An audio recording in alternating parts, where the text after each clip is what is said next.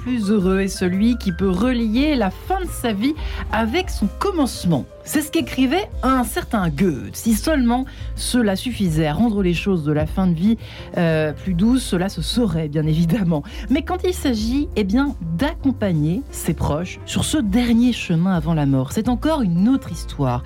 Ne pas pouvoir se mettre à la place du malade que nous aimons, de la personne qui vit ses derniers instants, qu'il soit jeune ou plus âgé, comment par exemple lui parler sans le blesser Faut-il lui parler de Dieu Comment aller à l'essentiel au fond et comment mieux accompagner tout simplement nos proches dans leur dernier jour C'est la question que nous posons ce matin dans Quête de Sens Mariage pour vous servir. Ça commence tout de suite. Et donc j'ai la joie de recevoir mes trois invités du jour qui sont Elsa Walter. Bonjour Elsa. Bonjour. Oui, pardon, c'est vrai. Elsa Walter, vous êtes ancienne journaliste. Vous, avez, euh, vous êtes responsable de la communication d'un établissement de santé publique. Euh, vous avez connu euh, plusieurs engagements associatifs militants. Vous avez choisi de devenir vous-même bénévole à l'hôpital. Vous vous rendez d'ailleurs vous-même chaque semaine au chevet de personnes qui sont, dans, voilà, qui sont malades et qui sont également en fin de vie. Et vous publiez, à vous, je peux le dire, chez Flammarion, vous, nous sommes également euh, en compagnie d'Elisabeth de Courage. Bonjour madame. Bonjour, Elisabeth, décidément. Elisabeth de Courage qui est, euh, qui est ergothérapeute en maison de retraite, diplômée d'un master en éthique médicale. Euh, vous avez publié de votre côté Être là tout simplement chez MAM, on est bien dans notre sujet, qui est sorti tout fraîchement et nous veillerons sur votre dignité également dans la même maison d'édition. Et enfin, Monique Durand-Wood. Bonjour madame. Bonjour. bonjour Monique. Vous êtes diplômée en psychologie et en théologie. Vous êtes auteur conférencière, vous animez des sessions de méditation biblique, euh, vous êtes également accompagnatrice spirituelle et de votre côté, vous avez donc écrit Ta vie est éternelle, une sorte d'ouvrage poétique euh, chez Salvatore. Voilà. Une fois que les présentations sont faites, mesdames, c'est vrai que c'est une question euh, qui est peut-être la plus délicate, la plus difficile à partir du moment où c'est vrai qu'on en a euh, consacré plusieurs euh, ici dans Enquête de sens, des émissions sur eh bien la fin de vie tout simplement reliées à cette actualité autour des questions de l'euthanasie. Mais là, quand il s'agit d'être de l'autre côté du lit, c'est pas simple. C'est pas simple. D'abord, peut-être question, la première qui va peut-être vous surprendre, mais ne pas pouvoir, en préparant l'émission, je me suis dit, au fond, la chose la plus difficile et délicate, c'est déjà de ne pas être à la place. On ne peut pas sauter dans le cerveau et dans le corps de l'autre, euh, celui qui est alité par exemple, et de, de, cerner cette souffrance dans laquelle il est. C'est quand même déjà difficile de communiquer quand on ne vit pas la même chose. Qui veut commencer par répondre Peut-être la soignante Isabelle de Courage, peut-être pour commencer. Oui, je crois que l'autre, qui soit, qui soit souffrant ou pas, l'autre est toujours un peu un mystère euh, insondable, euh, inatteignable. Et donc, oui, on n'a on a jamais cette capacité de se projeter totalement dans le corps de l'autre. Et moi, je le dis d'autant plus que euh, je suis arrivée jeune soignante en pleine forme à, travailler avec des personnes euh, Vous aviez quel à la fin de leur vie. Moi, j'ai commencé à travailler à 21 ans. ouais. Donc, euh, et donc mes stages avant, encore plus jeune. Donc voilà, arriver auprès de personnes malades ou en fin de vie, en étant soi-même en forme et donc pas du tout confronté aux mêmes questions, aux mêmes angoisses, aux mêmes enjeux. Euh, forcément, oui, il n'y a pas cette capacité totale de, de rejoindre l'autre, mais je pense quand même qu'il y a un mouvement euh, qui nous permet de tendre vers ça et qui est même, je crois, nécessaire pour bien faire notre métier. Parce que si on a quand même, si on n'est pas touché, si on n'est pas traversé à un moment par ce que vit l'autre, par ce qui traverse l'autre, eh bien, on, aura beau appliquer toutes nos techniques, toutes nos mmh. méthodes, tous nos processus, euh, eh ben on peut passer à côté de sa demande réelle et profonde. Euh, si je m'occupe d'une dame qui a une épaule cassée et que j'arrive, je dis bah vous allez mettre euh, telle la telle et puis vous allez pendant trois semaines faire tel mouvement, mmh. etc. Si j'ai pas compris que à cause de cette épaule, elle peut plus tenir ses petits enfants dans les bras et qu'elle est en fin de vie et donc elle va devenir triste et donc elle va rester dans sa chambre et donc elle va avoir d'autres complications, elle mmh. fera moins d'efforts. Et donc en fait, même pour faire mon métier, au-delà de, du désir que j'ai de mieux connaître cette personne, euh, même pour, euh, voilà, pour avoir une réponse qui soit la plus ajustée possible, si on n'est pas un peu touché ou traversé euh, parce que vit la personne, ben, on peut passer à côté. Ça ne veut pas dire que c'est immédiat, ça demande du mm. temps parfois, mais je crois que c'est nécessaire. justement, Monique durand alors ce qui est compliqué, c'est vrai, c'est euh, quand on est soignant, c'est une chose, mais quand on est carrément proche, alors là, c'est encore autre chose. Oui, c'est autre chose, et il, est important de, de bien se garder de vouloir faire ou dire ou penser à la place de l'autre. Parce que tous, justement, euh, évidemment, a- spontanément. oui, on est, on est dans l'affectif aussi. Ouais. Donc là, euh, et l'affectif, ça peut être dangereux si ça déborde. Comme avec les enfants d'ailleurs. Exactement. enfants. Donc il faut vraiment es- respecter la, la distance aussi, qui est justement liée à ce mystère de l'autre. Et euh, bon, bah, c'est c'est aussi un travail qu'on a à faire en nous-mêmes, je dirais, pour commencer. Ce travail de, de distanciation avec la souffrance, Ouais. avec la mort, avec Ouais. l'idée de la mort. Donc, euh, je crois que c'est le premier travail à faire quand on, euh, on accompagne des, des mourants, et en particulier les proches, Mais qu'on parce qu'on a cette quoi. tendance, Mm. peut-être, parfois, à pas vouloir aussi laisser partir. Alors, on en reparlera Oui, peut-être, absolument. parce que ça, c'est quelque On chose spoiler de difficile, mais respecter le chemin de l'autre aussi, Ouais. qui n'est pas celui forcément qu'on aurait souhaité. Et oui, alors Elsa Walter, vous confirmez cette première petite introduction approche de Ouais. cette, euh, cette question de l'accompagnement de nos proches. hein, question est précise. Oui, effectivement, je pense que euh, la problématique de l'empathie, en fait, c'est comment est-ce qu'on peut empathiser euh, avec euh, son proche qui Mhm. est en fin de vie face à la douleur qu'on ressent nous-mêmes en tant que proche. Et donc, on est dans notre Et douleur. oui, parce qu'on souffre aussi. C'est ça, Ouais, exactement. Moi, c'est vrai qu'en tant que bénévole à l'hôpital, j'écoute aussi les familles et qui me, qui me confient leur douleur, en fait, et parfois, et donc ce que vous disiez sur le fait de ne pas arriver à laisser partir son proche, mais en fait, moi, j'ai, par exemple, dans le livre, je raconte le cas du- de la fille d'une, patiente que j'ai appelée Rose euh, et qui, euh, en fait, me dit, mais est-ce qu'elle, est-ce qu'elle sent que je la retiens? Euh, Donc, elle se Ouais. questionne aussi sur Mhm. ça. Ce qui est intéressant, c'est que, effectivement, comme vous disiez, quand on a un Mhm. mouvement de distanciation par rapport à sa propre douleur, on, on arrive mieux à empathiser et à comprendre où se situe la personne dans le moment où elle est. Et je pense que c'est ça finalement l'essentiel. Et vous avez commencé en, en- en parlant de, de parler. Et je pense qu'il y a un autre terme qui fait vraiment écho, c'est écouter. Et en fait, c'est Mhm. écouter au sens très large du Oui. terme. C'est écouter non pas que les paroles, mais toute la personne, comprendre là où elle se situe. Et c'est pas simple, c'est vrai qu'on veut se jeter sur la parole. C'est amusant parce que je l'ai moi-même spontanément écrit sur mon papier et vous avez raison euh, de le souligner, Elsa Walter.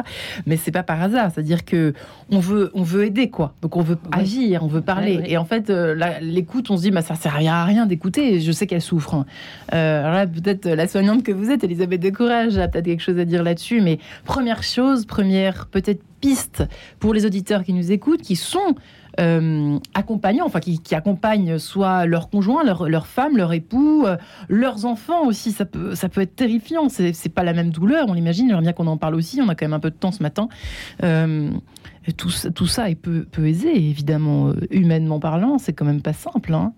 De commencer par écouter. C'est ce qu'il faut faire, selon vous, quand on est proche? Oui, on- a parlé tout à l'heure d'empathie. Ouais. Parfois, on utilise un autre mot qui est peut-être un petit peu plus polémique dans le milieu du soin, mais ici, on peut en parler, c'est le mot de compassion.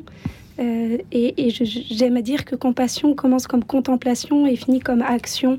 Hmm. Euh, C'est-à-dire que il il faut quand même ce temps euh, d'observation, observation clinique pour un soignant, c'est quelque chose d'important, mais aussi voilà, d'observation de la personne dans son ensemble.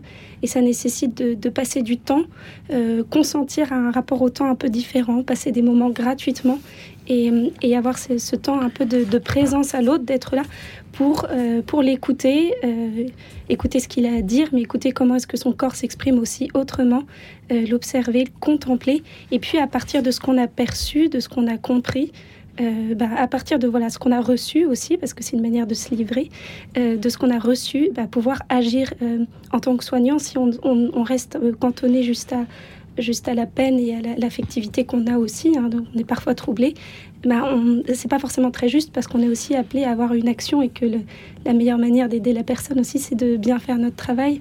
Donc euh, voilà, je dis contemplation, ce temps-là de, présence à l'autre, et euh, action et mission, et cette réponse qui doit être, je crois, la plus, euh, la plus fine possible, la plus créative possible, la plus performante possible. Et c'est pourquoi, je pense qu'on en parlera, dans les questions sur la fin de vie, les débats sur l'euthanasie, je pense que euh, il y a une vraie technicité et un vrai progrès possible dans les soins. C'est pas forcément de l'abandon en fait de dire on ne veut pas d'euthanasie, c'est aussi une, possibilité de- d'avoir des soins de qualité. Euh, voilà.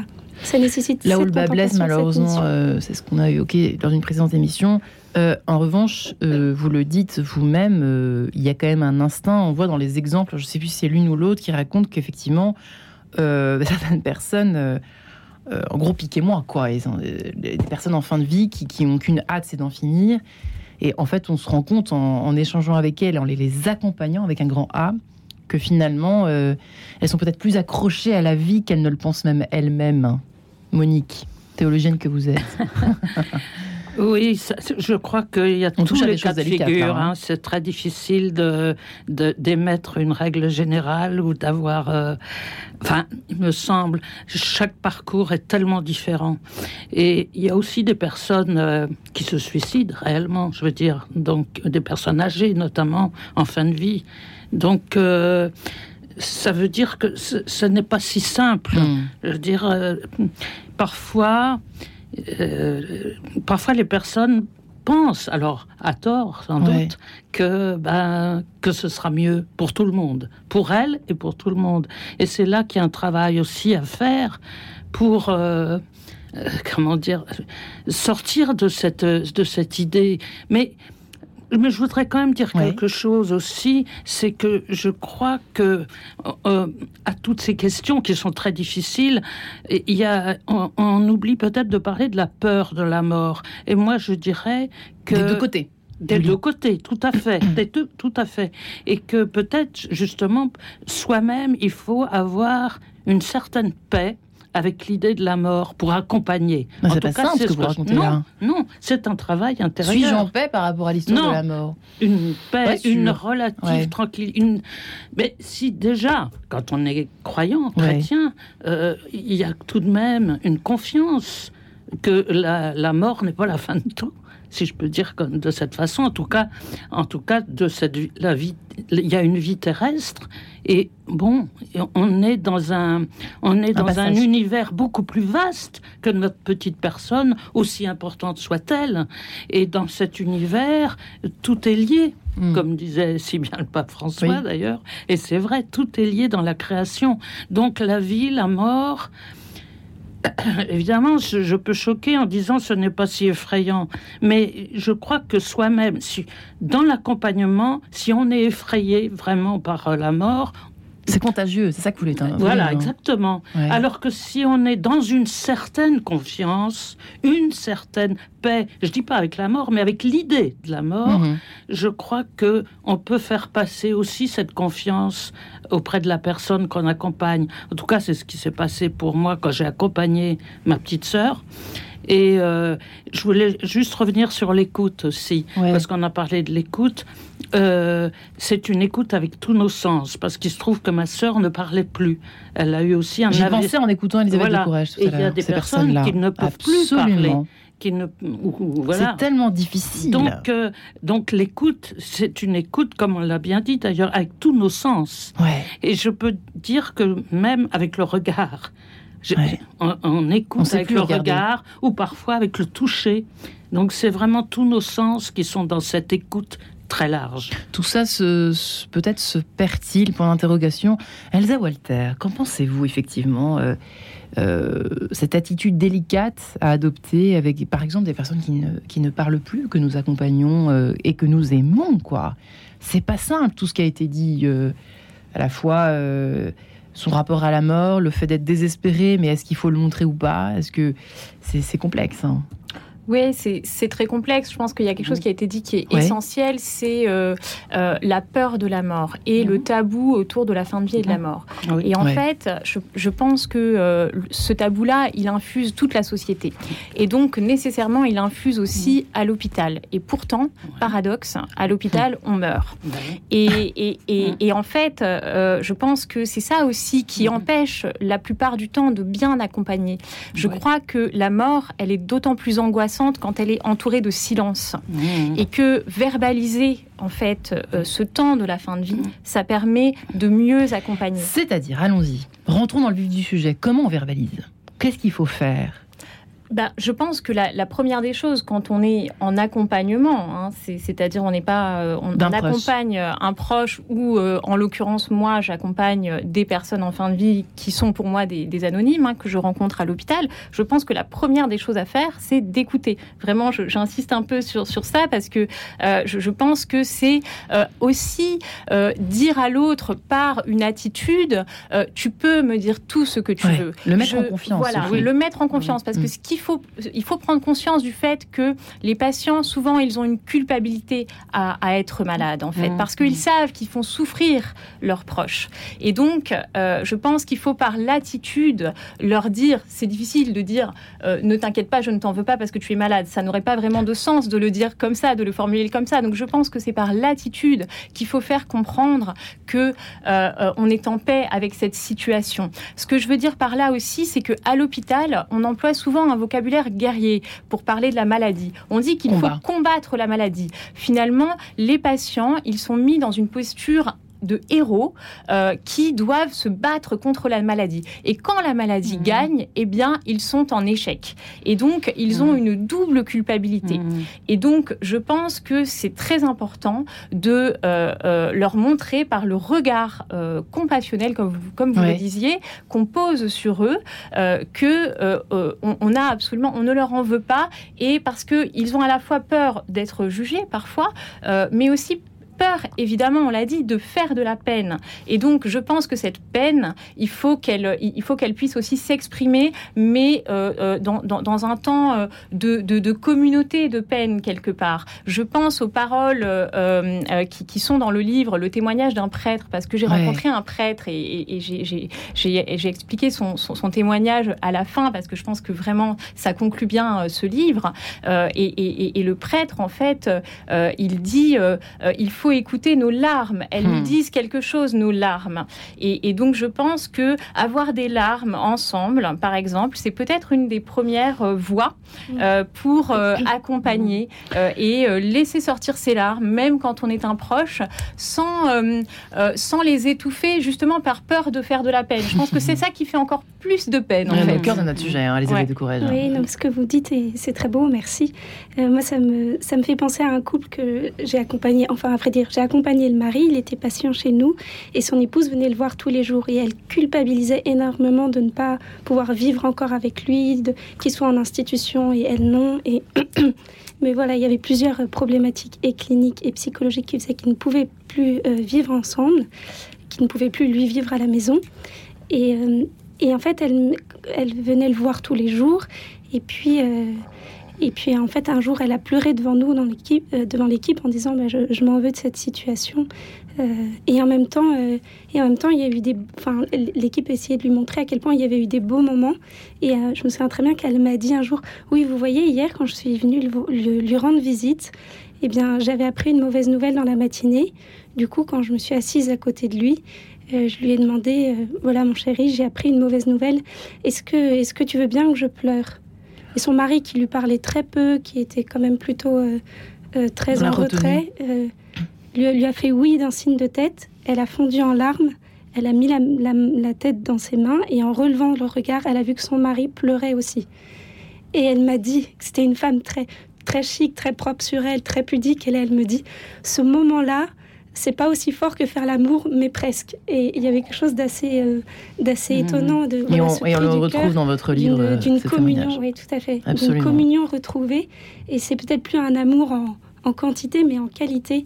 Et, voilà, ce, la fin de vie, il y a encore ces, ces, communions possibles, il y a encore cette affection, cette tendresse mm. possible, malgré la maladie. Mm. Eh bien, merci infiniment, Elisabeth de Courage, Elsa Walter et, et Monique Durand-Wood. On se retrouve juste après cette page en couleur. À tout de suite.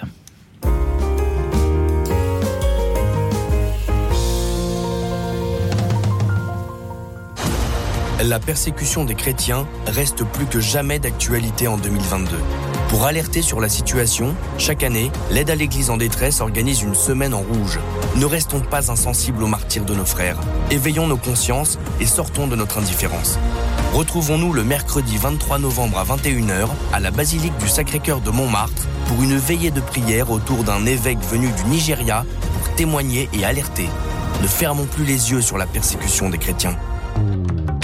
Et si l'expérience de la gratitude pouvait nous sauver Le hors-série du magazine Panorama explore cette piste entre développement personnel et sagesse chrétienne.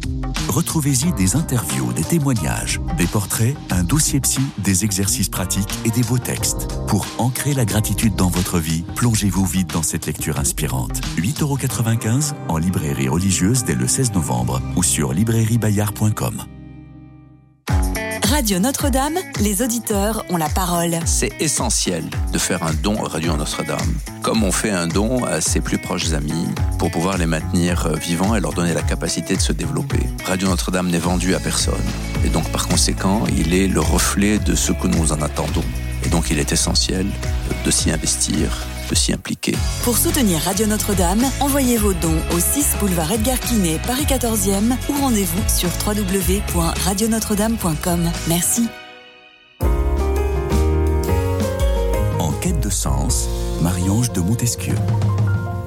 Et ce matin, si vous nous rejoignez, nous nous posons cette question. Comment mieux accompagner nos proches dans leurs derniers jours euh, bah oui, c'est inéluctable, effectivement. Elsa Walter est avec nous, qui est ancienne journaliste et qui a écrit euh, À vous, je peux le dire, chez Flammarion, elle qui est bénévole à l'hôpital et se rend chaque semaine sauver justement de personnes qui sont malades et en fin de vie. Monique Durand-Wood, qui est, euh, elle, conférencière, animatrice, qui est théologienne, qui a publié Ta vie est éternelle chez Salvatore, et qui Elisabeth de Courrèges, qui qui est ergothérapeute en maison de retraite, qui a écrit Être là et Nous veillerons sur votre dignité chez MAM et qui raconte un petit peu eh bien, euh, son témoignage, ses nombreux témoignages, euh, son quotidien. Et c'est vrai que on a souvent tendance à vouloir mettre, quand on est encore dans la vie active, comme on dit aujourd'hui, euh, on a tendance à considérer cette fin de vie comme un truc au placard. Bon, allez, ça c'est bon pour les pattes, c'est bon pour l'hôpital, mais c'est pas pour nous. Euh, c'est pour nos grands-parents, c'est pour nos parents. on veut pas le voir, on le met. C'est comme on, disait, récemment dans cette émission, un retrait de la vie, mais c'est terrible parce que c'est comme de la non-vie, alors que en fait, on se rend compte avec vos témoignages bouleversants, mesdames, que c'est en fait la pleine vie, quoi. C'est la pleine vie, Monique. Hein. oui, je dois dire que les moments les plus intenses que j'ai vécu avec, avec ma sœur, c'était vraiment dans les dernières semaines. Et c'est parce qu'on est plongé vraiment dans l'essentiel. Il y a un dépouillement qui se perd forcément avec la maladie, parce qu'elle avait donc un cancer. Et elle. Euh, et, il s'est passé par des combats, de la révolte chez elle. Et puis, peu à peu, alors, pas seulement avec mon accompagnement, parce qu'elle était aussi entourée d'autres personnes, puis elle avait elle-même fait un travail sur elle-même, mais enfin, peu à peu, elle est entrée dans un consentement.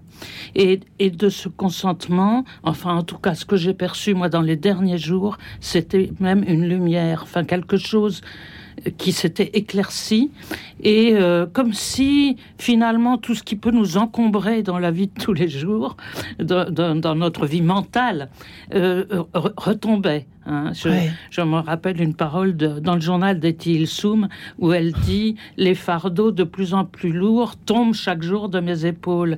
Et hmm. là, j'avais ce sentiment que oui, tous les fardeaux tombaient. Et et on se retrouvait vraiment dans quelque chose de, bah d'essentiel, d'unique. Alors, ça ne veut pas dire que ce n'était pas douloureux, mais à travers cette douleur passait, je dirais, euh, un rayonnement. En tout cas, c'est comme ça que je l'ai perçu. et oui, Ça, merci beaucoup pour euh, là aussi pour ce témoignage, Monique, puisque euh, Elsa Walter, je me tourne vers vous. Quand il y a une résistance, c'est quand même difficile aussi d'être de pas se tromper de place, de pas dire n'importe quoi, peser ses mots, c'est compliqué quand on sent qu'il y a une résistance mhm. encore de la part de la mhm. personne qui est en mhm. fin de vie. Mhm. Tout à fait, ça me fait penser à, un témoignage euh, que je, que je raconte dans le livre, qui est celui euh, d'un jeune homme d'une trentaine d'années euh, qui est atteint d'un cancer inéluctable et qui va mourir dans, les, dans les semaines suivantes. Et en fait, ses parents, moi, je, l'accompagne et puis j'accompagne aussi ses parents qui viennent me chercher dans les couloirs de l'hôpital et je leur parle à tour de rôle. Et en fait, je me rends compte qu'il est dans une situation de déni déni. C'est-à-dire que le personnel soignant a essayé de lui expliquer que l'évolution de sa maladie était défavorable, mais il ne l'a pas entendu. Il reste dans des paroles qui se projettent vers une guérison.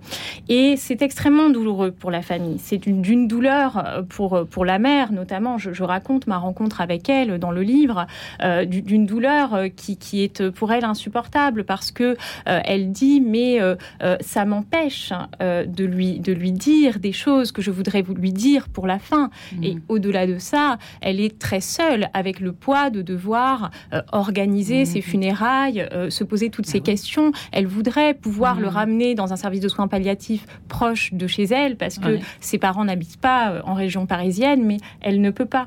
Et donc, euh, vraiment, je pense que effectivement, euh, arriver à verbaliser, c'est important. Maintenant, la question que vous posez, c'est qu'est-ce qu'on fait dans le cas où quelqu'un euh, est effectivement réfractaire à l'idée d'entendre et, comme vous le disiez, Monique, d'accepter.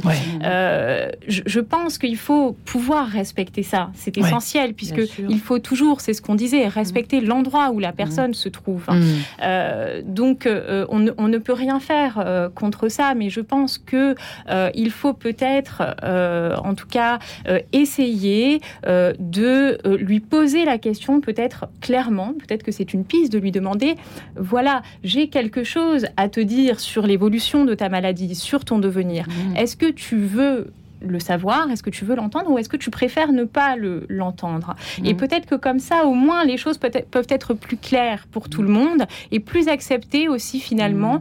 Euh, c'est euh, accepter le déni de la, de la personne. Et ne pas nager complètement dans le tabou non plus. C'est-à-dire, ça, en posant la question, déjà, on, on, essaye de casser un tout petit peu, déjà, on soulage. un petit peu le tabou. On soulage. Voilà, on, soulage déjà que tu veux, quoi. Euh, quelque mhm. chose. Voilà. Et, ça me fait penser aussi à, au témoignage qu'a fait Eric Orsena euh, dans euh, le livre de Catherine Sellac, À la vie, à la mort, où mm. il raconte euh, le, la, fin de vie de, sa femme. Et il dit que effectivement, elle était, il décrit le, déni et que, pour lui, c'est extrêmement difficile à vivre. Il dit, cela nous a volé la fin.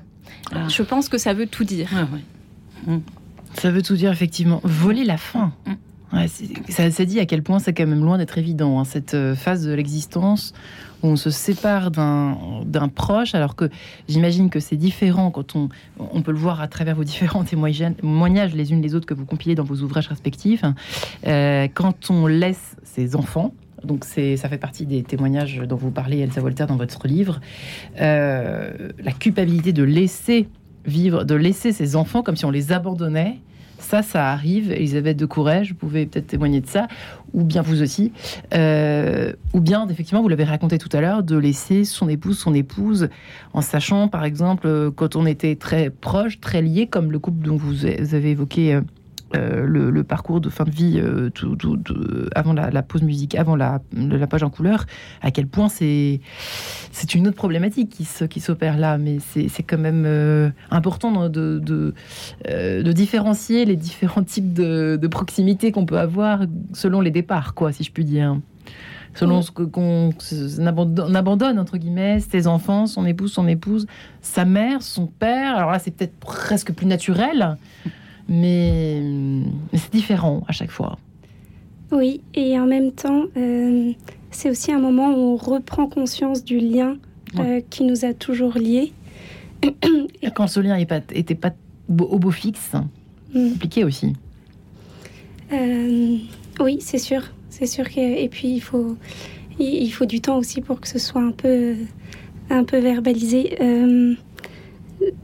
Moi, je, pense notamment quand même à une dame qui, justement, elle, à la fin de sa vie, elle a repris conscience d'un lien euh, qu'elle avait jamais trop, euh, euh, dont elle n'avait déjà jamais parlé, qu'elle avait un peu mis de côté, mhm. justement, je, parce que vous parlez de mis de côté, donc ça me fait penser à ça, mais c'était un enfant qu'elle a eu, qui est décédé à quelques heures de vie, qu'elle n'a même pas vu, qui était malade, et et elle a pris conscience à 97 ans, voilà, au crépuscule de sa vie, à l'extrême de sa vie, que, euh, bah, malgré tout, c'était son enfant. Et elle, n'en a pas eu d'après, mais que malgré tout, elle était mère pour la vie. C'était un jour de fête des mères.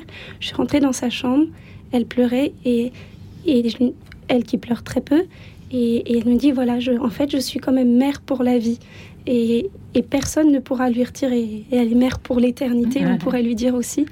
Euh, et, cette prise de conscience de ce lien, eh ben, il a fallu ces 97 années pour, euh, pour qu'il puisse ressurgir. Et, voilà, on parlait tout à l'heure de l'intensité de ce qui se vit à l'extrême de la vie. Mais mm. ben oui, à l'extrémité de la vie, tout se vit de manière extrême.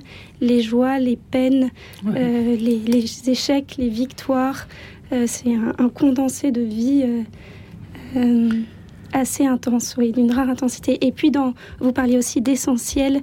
Il y a quelque chose de l'essence même de la vie qui se qui jaillit, euh, même chez une personne qui est à l'agonie, qui ne mm. parle plus, on en mm. parlait, qui ne, euh, qui ne peut plus euh, s'exprimer, dont quelque part les seuls mouvements sont ceux de sa respiration saccadée, et pourtant, face à ce corps parfois immobile, mais, encore, mais dont l'âme est encore bien là, il y a quelque chose de la vie dans son essence, euh, mhm. Mhm. sans ses compétences, sans ses connaissances, sans ses, prouesses, ses victoires. Ça ne veut pas dire qu'elles n'ont pas existé, mais à ce moment-là, il y, a la vie dans son essence euh, et tout, tout, ce dont on peut se souvenir autour, mais voilà, qui, qui, qui jaillit d'une intensité particulière, un peu comme vous êtes, vous êtes près d'un nourrisson.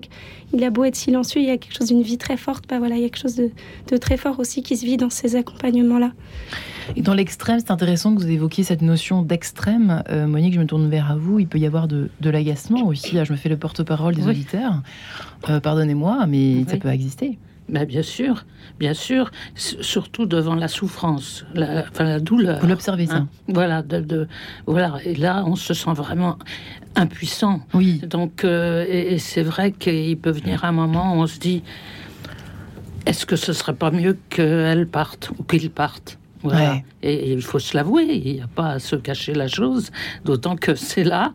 et puis bon, on peut dire, oui, bah, entrer, entrer dans la paix, c'est quand même une belle expression, que cette personne entre dans la paix. On peut se poser la question. Puis bon, bah, après. J'en fais euh, pas assez sinon. J'en fais pas assez. Mais je crois que, enfin, en tout cas, de mon point de vue, on comprend assez vite qu'on ne peut pas faire beaucoup. Ah sinon, être là, être là, être présent, être pleinement présent, je dirais même en présence. Et pas être tout le temps là non plus. Ça veut pas dire qu'il faut tout le temps être non, là. Présent, oui, c'est pas forcément présent physiquement, mais présent aussi. Bah, ça peut être dans la prière ou dans la méditation ou dans le recueillement ou dans le souvenir des, bons moments. Enfin, il y a beaucoup de façons d'être. C'est ça la méditation biblique?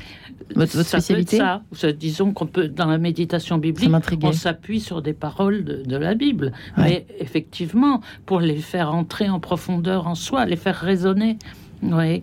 Ouais, la présence quantifiée, euh, à l'heure où nous parlons beaucoup de quantification de tout et de n'importe quoi, Elsa Walter, c'est vrai que c'est important cette, cette, notion de présence. Comment, jusqu'où faut-il être présent physiquement ou pas, à distance ou pas, écrire, téléphoner, se sentir obligé, tout ça est complexe aussi. Mhm. Je suis beaucoup de complexe, mais c'est difficile en tout cas, mhm. trouver mhm. la bonne euh, quantité. Oui, effectivement, d'autant plus que, euh, en fait, moi, ce que j'écoute, euh, ce que me disent les, les, patients, c'est que ils sentent que parfois leurs proches ont peur. Ils ont peur d'eux parce que ils ont peur de la maladie. Parce que, comme vous le disiez, Monique, parfois il y, a comme un imaginaire de contagion. Euh, voilà. Et, en fait, un imaginaire de contagion, c'est-à-dire un imaginaire de contagion de euh, euh, que la, maladie ou la mort serait contagieuse. Évidemment, tout le monde sait que c'est faux, bien sûr. Mais ce que je veux dire, c'est mmh. que on en a peur. On la fuit, quoi. Et, voilà. Et, donc, effectivement, on la fuit. Et, donc, parfois, les, patients, enfin souvent même, les patients me, me, disent, me confient en fait les maladresses qui, qui parfois les heurtent un petit peu, qu'ils qu'ils peuvent voir euh, parmi leurs proches. Par exemple, euh, je pense à un patient, je relate son témoignage, qui dit mais voilà, moi mes amis, euh, ils, me disent ça va comme ça avec des têtes d'enterrement, et, en fait, j'ai envie de leur répondre. Il est très ironique ce monsieur, et il dit j'ai envie de leur répondre. mais qu'est-ce qu'il y a? T'es pas bien T'as un cancer? Qu'est-ce qui se passe? Donc voilà, c'est en fait effectivement la, posture à trouver. C'est-à-dire, je pense que ce que ça dit, ce témoignage, c'est il faut toujours continuer à regarder les patients comme des personnes et non pas comme des malades. Et ça, je pense que c'est essentiel. Et, c'est pour ça que la, les terminologies aussi sont importantes, de parler de personnes en fin de vie. Euh, et donc, euh, parce que euh, je pense qu'il faut reconnaître l'identité. La problématique qu'on évoquait aussi autour de la peur, elle fait écho au fait qu'au-delà des proches, les proches, évidemment, vont voir leurs leur proches en fin de vie, mmh. mais au-delà de ça, qui voit encore les mourants dans la société? Mmh. En fait, ils sont mis à l'écart collectivement de notre regard communautaire. Et donc, je, je pense qu'il faut aussi pour mieux les accompagner, euh, que ce soit la société entière qui puisse euh, euh, faire collectivité avec eux. Et c'est un petit peu aussi le sens de ce bénévolat d'accompagnement que de dire, nous les bénévoles, nous sommes quelque part les visages de la société civile que nous venons porter à votre chevet. Et nous vous disons que nous sommes là. Euh, avec vous et que nous vivons ce moment-là avec vous et qu'il a toute son importance. Eh bien, je vous propose de nous séparer quelques instants en, en douce compagnie, ai-je envie de dire, de Vladimir Kosma à travers cet extrait de La gloire de mon père. À tout de suite. Radio Notre-Dame.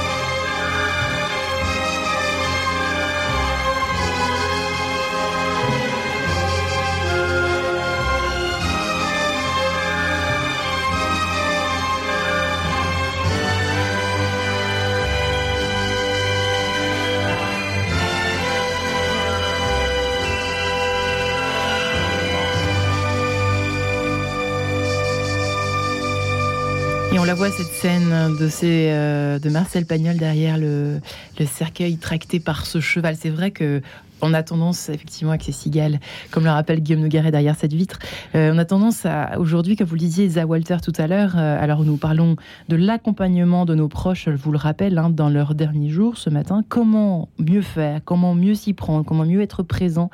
Euh, eh bien, on a tendance à éloigner, à, à, mettre sous le tapis, à mettre loin de nous, dans des placards, à balayer, d'une certaine façon, l'idée de la mort et de la fin de vie. Elsa Walter est donc avec nous, elle qui a publié À vous, je peux le dire, chez Flammarion, qui accompagne, qui est bénévole hein, à l'hôpital et qui accompagne des personnes en fin de vie.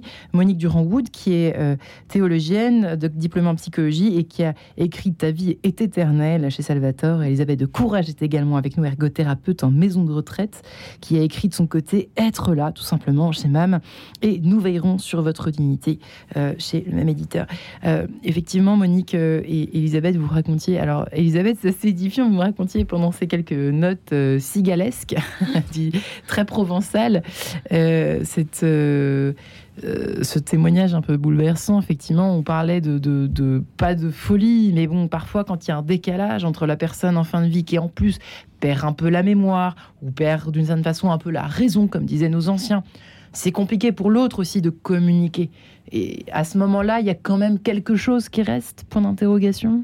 Oui, en tout cas, j'ai vu, de mes yeux vu, euh, un événement qui me fait y croire, oui. Euh, donc c'était une dame qui avait une maladie d'Alzheimer euh, précoce. Et son, son, mari venait régulièrement nous voir dans le bureau médical en nous disant cette phrase terrible Vous ne trouvez pas que ma femme est devenue comme un enfant de 5 ans? Et c'était terrible de l'entendre parler comme ça de sa femme, et puis c'était terrible parce qu'en fait, on se disait d'un point de vue cognitif, il a raison. Elle, euh, voilà, elle n'arrive plus à calculer, elle n'arrive plus à s'exprimer. Il y a quelque chose de comme un enfant quoi, qui, qui, est là. Et en même temps, euh, un jour, j'ai vu son épouse qui déambulait beaucoup dans les couloirs. Elle avait besoin de marcher pour euh, calmer des angoisses. Et sa voisine de chambre est sortie dans le couloir en larmes. Et cette dame, en la voyant spontanément, est allée la prendre dans ses bras. Et elle, qui ne parlait plus beaucoup, lui a dit Là, ça va aller, ça va aller. Et, ce, cette finesse, en fait, cette, intelligence du cœur, euh, cette finesse dans la réaction euh, hyper ajustée, hyper douce, m'a fait prendre conscience qu'il y avait une maturité encore affective euh, qui était, elle, vraiment intacte, qui n'avait pas régressé. Et, et c'était important voilà, de, le dire aussi à, sa famille qui le voyait peut-être moins, qu'il mm. il y a quelque chose encore qui continue de s'accomplir. Et voilà. Et j'y pense aussi, mais il n'y a qu'à la fin de sa vie que Jésus a dit tout est accompli. Il aurait pu le dire quand il était en train d'effectuer des miracles, quand il était au maximum de ses performances, de son audience, de ses compétences.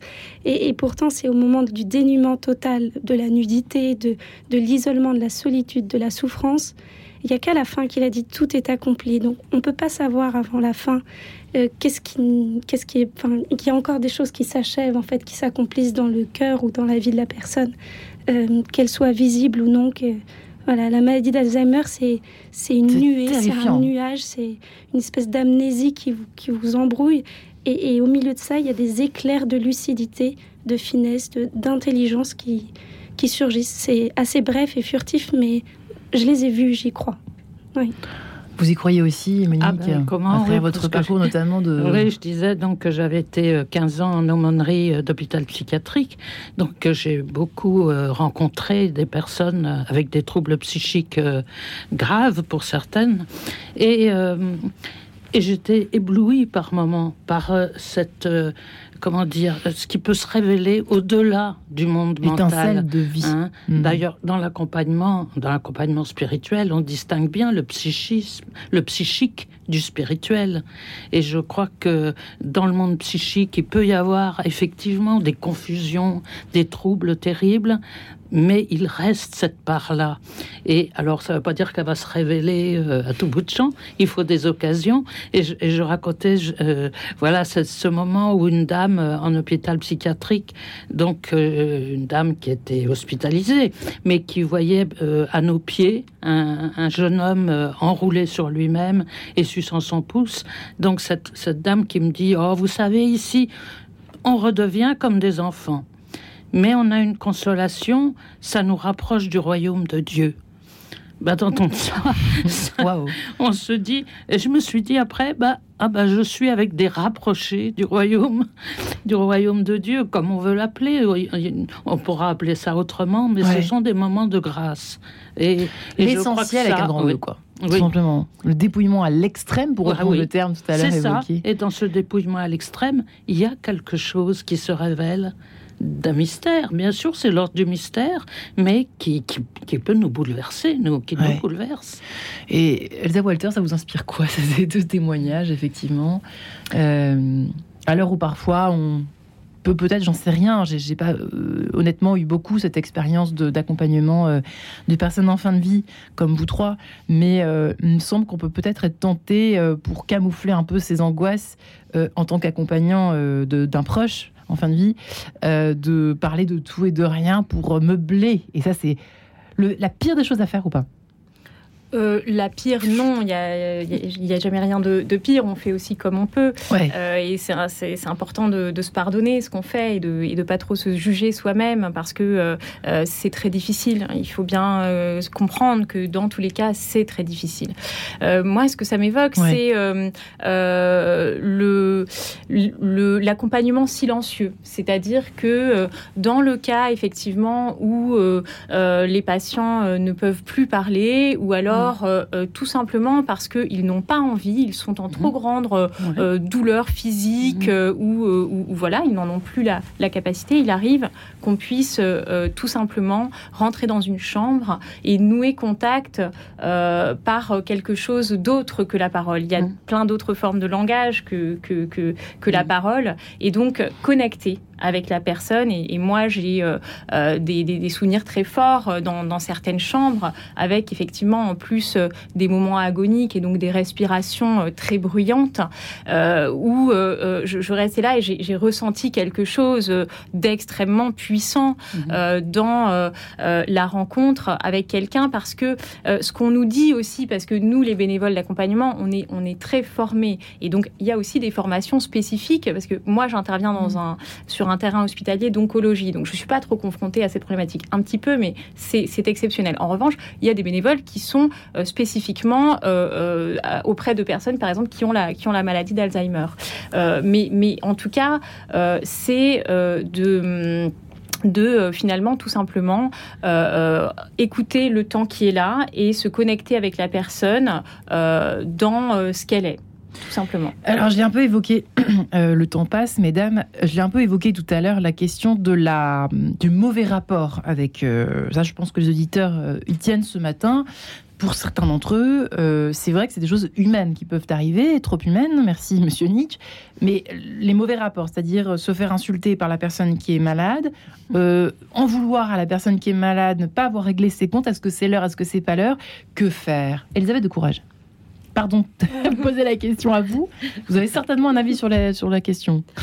Euh, oui, il y a des étapes. Enfin, la personne reste la personne avec ce qu'elle est, avec son. Il euh, faudrait pas idéaliser, enjoliver toutes les fins de vie. Enfin, nous et nos proches en fin de vie, on garde nos tempéraments, nos caractères et, et du coup nos moments de tendresse et nos moments de désaccord. Et, euh, et, puis après, on se demande pardon en se serrant dans les bras avant de se quitter. Mais, mhm. mais euh, oui, ça fait aussi partie de, de, cette, de ces moments de la fin de vie, ces moments un peu de désaccord et de, et de, et, et de tension. Euh, après, ouais, Est-ce que vous passez votre chemin Monique Moi, je dirais que parfois, bah, on est amené à espérer pour deux. Voilà, c'est la personne qu'on a n'est pas, elle, peut aussi euh, avoir très peur et, ne pas être dans l'espérance, ne pas. Eh bien, voilà, là, je veux dire, c'est peut-être ce travail intérieur d'espérer pour deux. Et je pense qu'il y a quelque chose qui passe de ça. Alors comment Ne pas attendre peut-être. Non, certainement pas. Euh, elle ne elle veut pas me pardonner, elle m'insulte. Parce qu'on en voit des exemples comme ça. Euh, c'est rester dans la simplicité. Vraiment, c'est aussi. On est aussi appelé à l'humilité nous-mêmes. Hein, tout à fait. Devant, de toute façon, devant ce grand mystère que reste la mort, quoi qu'il en soit, quelle que soit la façon. On n'est pas obligé de pardonner. Ah bah, à ses euh, parents euh, qui meurent. il n'y a pas d'obligation, mais euh, il y a un travail de libération intérieure qui aide c'est, si on voit ça. Mais ça, c'est, un autre sujet, là, le pardon. c'est juste. Hein. On peut aussi croire qu'il y a des choses qui peuvent se passer à la fin. Et, euh, et, c'est vrai que l'autre ne nous appartient pas, donc on ne peut pas maîtriser mm. sa réaction, sa décision de nous dire, nous pardonner ou non, nous ouvrir la porte ou non. Et, et euh, autant, j'ai pas beaucoup d'exemples dans les familles, pas, mais par exemple, le rapport de l'homme avec Dieu, euh, parfois on voudrait espérer que la personne elle ait une, cette rencontre avec Dieu à la fin de sa vie. Je pense notamment à un centenaire que j'avais, que, chez qui j'allais jouer du piano en fin de journée parce qu'il était pianiste et il pouvait plus jouer. Alors je suis pas du tout pianiste, mais bon, je faisais quelques accords histoire que son instrument ne vienne pas se désaccorder. Et, euh, et à un moment, j'avais plus d'idées, donc j'avais fait Barbara euh, Cat Stevens. Et puis bon, je passe à, des chants de ma chorale, donc des chants vraiment religieux. Mon père, je m'abandonne à toi, etc. Et ce monsieur qui était devenu aveugle me dit, mais euh, vous êtes une personne religieuse. Bon, on peut dire un peu ça comme ça. Et, il me dit, ah, vous savez, moi j'ai vécu 100 ans sans croire en Dieu, c'est pas maintenant que je vais changer. Donc je dis rien. Et il me redit, non, c'est pas maintenant que je vais changer. Mais vous, euh, comment est-ce que vous l'avez rencontré Dieu? Alors, je dis, bah voilà, 15 ans, etc. ah oui, c'est une révélation. Oui, non, mais moi, c'est pas, c'est pas à 100 ans que je vais changer. Et le fait est que euh, j'ai quitté sa chambre et il a quitté la vie. Je ne sais pas s'il l'a rencontré et ça m'appartient pas. Quelque part, c'était le moment de passer le relais à peut-être à un aumônier, peut-être à sa famille ou, à Dieu lui-même. Euh, et je sais pas, j'aime à penser que comme le prophète Siméon, qui est avait les yeux plongés dans l'invisible, bah, il a rejoint l'invisible en croyant en Dieu. Euh, mais je ne sais pas. Je ne sais pas. Je, y a, ce qui se passe dans les derniers instants, euh, vraiment ne lui appartiennent qu'à lui et je crois à Dieu. Mm. Ouais. Euh, Elsa Walter, alors je ne sais pas où en est votre rapport à la spiritualité, mais c'est vrai que, que euh, Dieu apparaisse ou pas dans les, dans les derniers échanges, euh, quand même, avez-vous un avis sur cette histoire de, de désaccord, de mésentente? Comment faire? C'est pas facile. Est-ce qu'il faut être gentil? Est-ce qu'il faut être en rester à nos rancœurs euh bah, Déjà, je pense qu'il faut éviter que des désaccords ne se créent euh, dans ce temps de fin de vie. Parce qu'il peut y avoir aussi des désaccords qui vont naître dans ce ah temps de maladie. Euh, notamment, je, je, raconte l'histoire d'un patient qui, en fait, dit à sa famille il veut que sa famille entende son désir de mourir. Mhm. Euh, il en a marre de la vie, euh, vraiment, et il est mhm. très en colère. C'est un mhm. monsieur, quand je rentre dans sa chambre, euh, il, a, il a vraiment une, colère. Et, en fait, il n'est pas écouté par sa famille. Il me dit, ils ne veulent pas l'entendre ils ne, ils, ne veulent pas m'écouter. Et donc, quelque part, il, il, a une colère contre ses proches à ce moment-là, euh, du, du, fait de ce manque d'écoute. Donc, on en revient toujours à la, à la question de l'accompagnement euh, qui, euh, à mm. mon sens, doit avant tout passer par une, une écoute réelle, profonde. et donc, voilà, je pense que déjà, il faut éviter que des désaccords puissent se créer. Maintenant, je pense que les choses sont comme elles sont, c'est-à-dire que c'est pas parce qu'on est dans un temps de fin de vie qu'il faut faire comme si on pouvait balayer des choses comme ça. Je pense qu'on on, vit pas dans un conte de fées. donc voilà, les, choses restent, les blessures restent, bien sûr, mais elles peuvent être apaisées parce que je pense que c'est un mm. moment où vient l'amour, parce que la mm. séparation arrive et que quand la séparation arrive, forcément l'amour apparaît parce que c'est aussi peut-être ce que disent nos larmes. Magnifique, vous terminez sur cette note. Vous voyez les notes de l'émission euh, sur lesquelles nous allons nous séparer pour mieux nous retrouver. Euh, effectivement, peut-être un mot pour, euh, terminer, Elisabeth de Courage, sur cette importance de se, retrouver en paix, en tout cas déjà en soi, et puis avec la personne qui, part pour le cours, qui pour ce dernier voyage. Oui, et puis euh, croire que ce qu'on voilà, ce qu'on a vécu a eu du sens et continuera d'en avoir.